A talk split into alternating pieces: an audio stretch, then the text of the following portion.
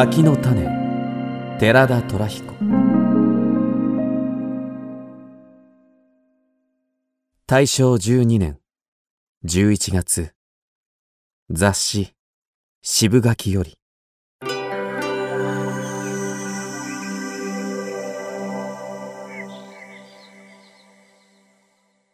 震災の火事の焼け跡の煙がまだ消えやらぬ頃。黒焦げになった木の幹に円炭色のカビのようなものが生え始めてそれが驚くべき速度で繁殖した。木という木に生え広がっていった。そうしてその荷色が炎に炙られた電車の架空線の電柱の赤さびの色や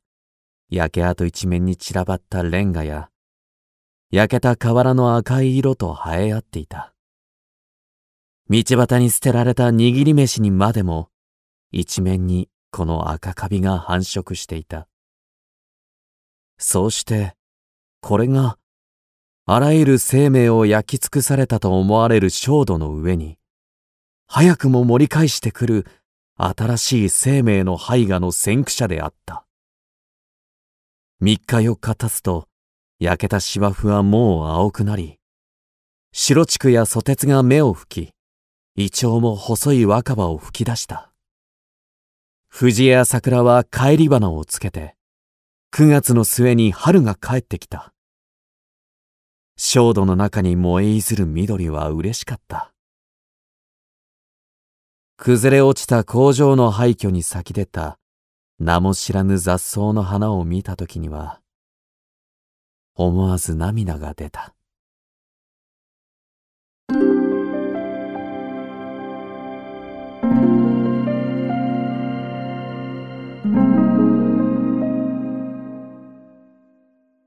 柿の種。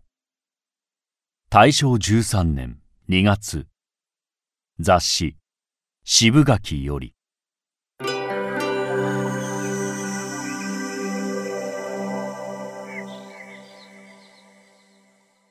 震災後久しぶりで銀座を歩いてみた。いつの間にかバラックが軒を並べて聖母の店飾りをしている。東側の道には以前のようにいろいろの露店が並び西側にはやはり新年用の盆栽を並べた吉津張りも出ている。歩きながら店々に並べられた商品だけに注目して見ていると震災前と同じ銀座のような気もする。往来の人を見てもそうである。してみると。銀座というものの内容はつまりただ商品と往来の人とだけであって他には何もなかったということになる。それとも地震前の銀座がやはり一種のバラック街に過ぎなかったということになるのかもしれない。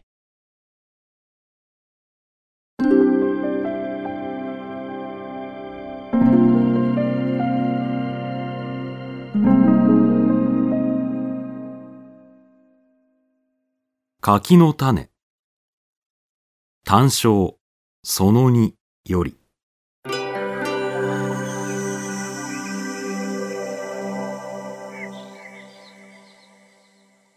震災や火災や風水害に関する科学的常識とこれに対する平勢の心得といったようなものを小学校の教科書に入れるということは日本のような国では実に必要なことである。これはほとんど問題にならぬほど明白なことであると思われるのに、これがどういうわけだか一向に実行されていないで、時々問題になるようである。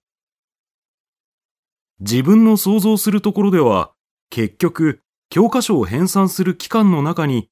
科学的な頭脳と、その主導的な要素が欠如しているのではないかと思われる。もし、この想像が幾分でも当たっているとしたら、甚だ逆説的な言い分ではあるが、小学生を教える前に、まず文部省を教育しなければならないのだとも言われるかもしれない。小学教科書の編纂には、やはり単に文化方面のみならず、あらゆる主要な自然科学の各部門からの代表者を集めて資料選択の任に当たらせる必要があるかと思われる。多くの人の見るところでは、小学の教科書には、中量なる文化的日本人として一生知らなくても大して差し支えのないような事項が数々ある一方で、知らなくてはならないと我々に思われることで、書いてないことがたくさんあるようである。例えば手近なところで、震災、火災、風災に対する科学的常識とか、細かいことでは、例えば揮発油取り扱いの注意とか、誤って頭を打撲した時の手当とかいうものは、万人必要の知識であるが、自分の知る限り、少なくも十分には取り扱われていない。愛博士の言うところを無断で借用すれば、ドリアンという臭くてうまい果物のことなど知らなくても、日本人の一文は立つのである。また、こうした種類の知識は、心がけのある児童で、後日、そういう知識を必要とするような階級になるべき素質を持ったものなら、教科書で教わらなくても雑誌などからいくらでも覚えるであろうし、また一生そんな知識を要しないような階級の子供なら、せっかく教科書で骨折って教えても、おそらく3年経たない間に、きれいに忘れてしまいそうに思われる。児童教育より前に、やはり大人であるところの教育者、並びに教育のことを司る為政者を教育するのが寛容かもしれない。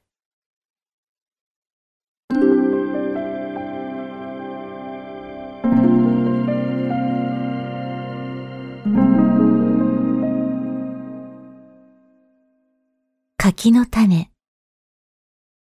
大正11年6月。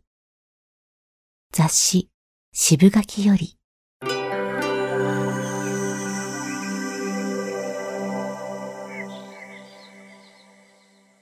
子猫が勢いに乗じて高い木の空に登ったが、降りることができなくなって困っている。親猫が木の根元へ座って小杖を見上げては泣いている。人がそばへ行くと、親猫は人の顔を見ては訴えるように泣く。あたかも助けを求めるもののようである。こういう状態が20分も続いたかと思う。その間に親猫は一二度途中まで登っていったが、どうすることもできなくて、おめおめとまた降りてくるのであった。子猫はとうとう降り始めたが、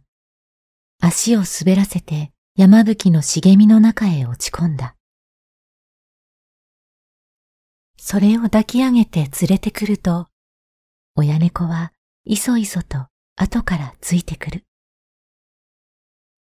そうして縁側に下ろされた子猫をいきなり舐め始める。子猫はすぐに乳房にしゃぶりついて、音高く喉を鳴らし始める。親猫も、くるう、くるう、と恩愛にむせぶように喉を鳴らしながら、いつまでもいつまでも根気よく舐め回し、舐め転がすのである。単にこれだけの猫の振る舞いを見ていても、猫のすることはすべて純粋な本能的衝動によるもので、人間のすることはみんな冷静の働きだという説は到底信じられなくなる。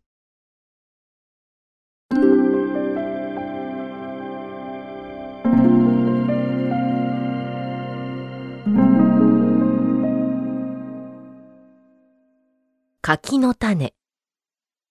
単勝その2より。昭和10年6月12日。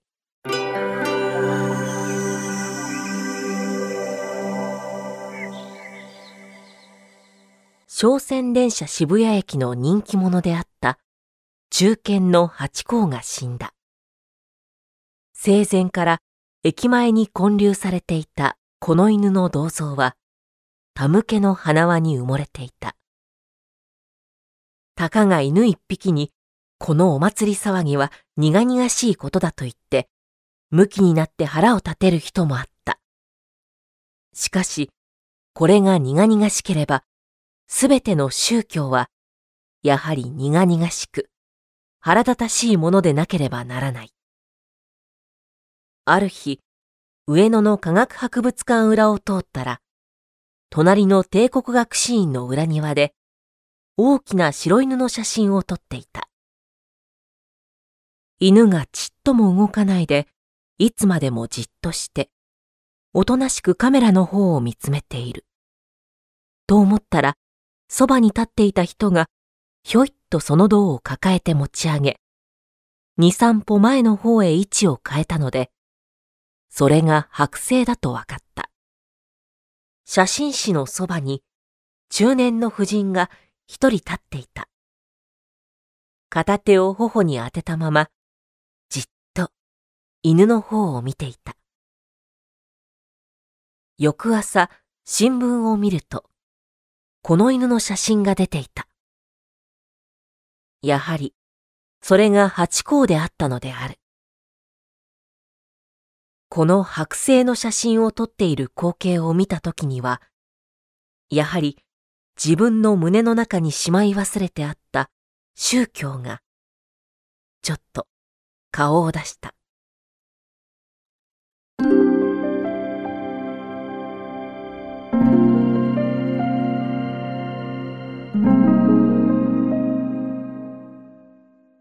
柿の種。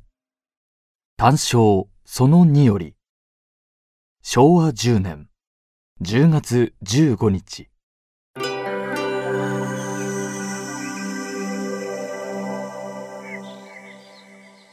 連合艦隊が芝浦に集合して昼は多勢の水兵が帝都の街頭に時ならぬユニフォームの花を咲かせ夜は品川湾の空に工房の剣の舞を舞わせた。この日、病床で寝ていたら、たくさんの飛行機が西の空から東へかけて、ちょうどトンボの群れのように、しかも、ものすごいうなり声を立てて飛んでいくのが、縁側の障子のガラス越しに、鮮やかに見えた。このページェントが非常時の東京市民に我が海軍の異様を示して心強さと頼もしさを吹き込むという効果を持ったであろうということには少しの疑いはない。しかし、ものは考えようである。私は、この百余台の飛行機の C 運動を病床から眺めながら、もし、我が連合艦隊の航空兵器の主力が、たったこれだけの、しかも、あまり世界的に自慢のできない飛行機で代表されているのだとしたら、なんという心細いことであろう、という気がした。そうして、外国映画や営利雑誌の挿絵で見る欧米列強の飛行隊の壮観を思い浮かべ、一方ではまた、我が国の海軍飛行機のあまりにも頻繁な墜落事故の記録を胸残用で数えながら、なんとなく暗い気持ちに誘われるのであった。これはおそらく、その日の病苦のせいであったかもしれない。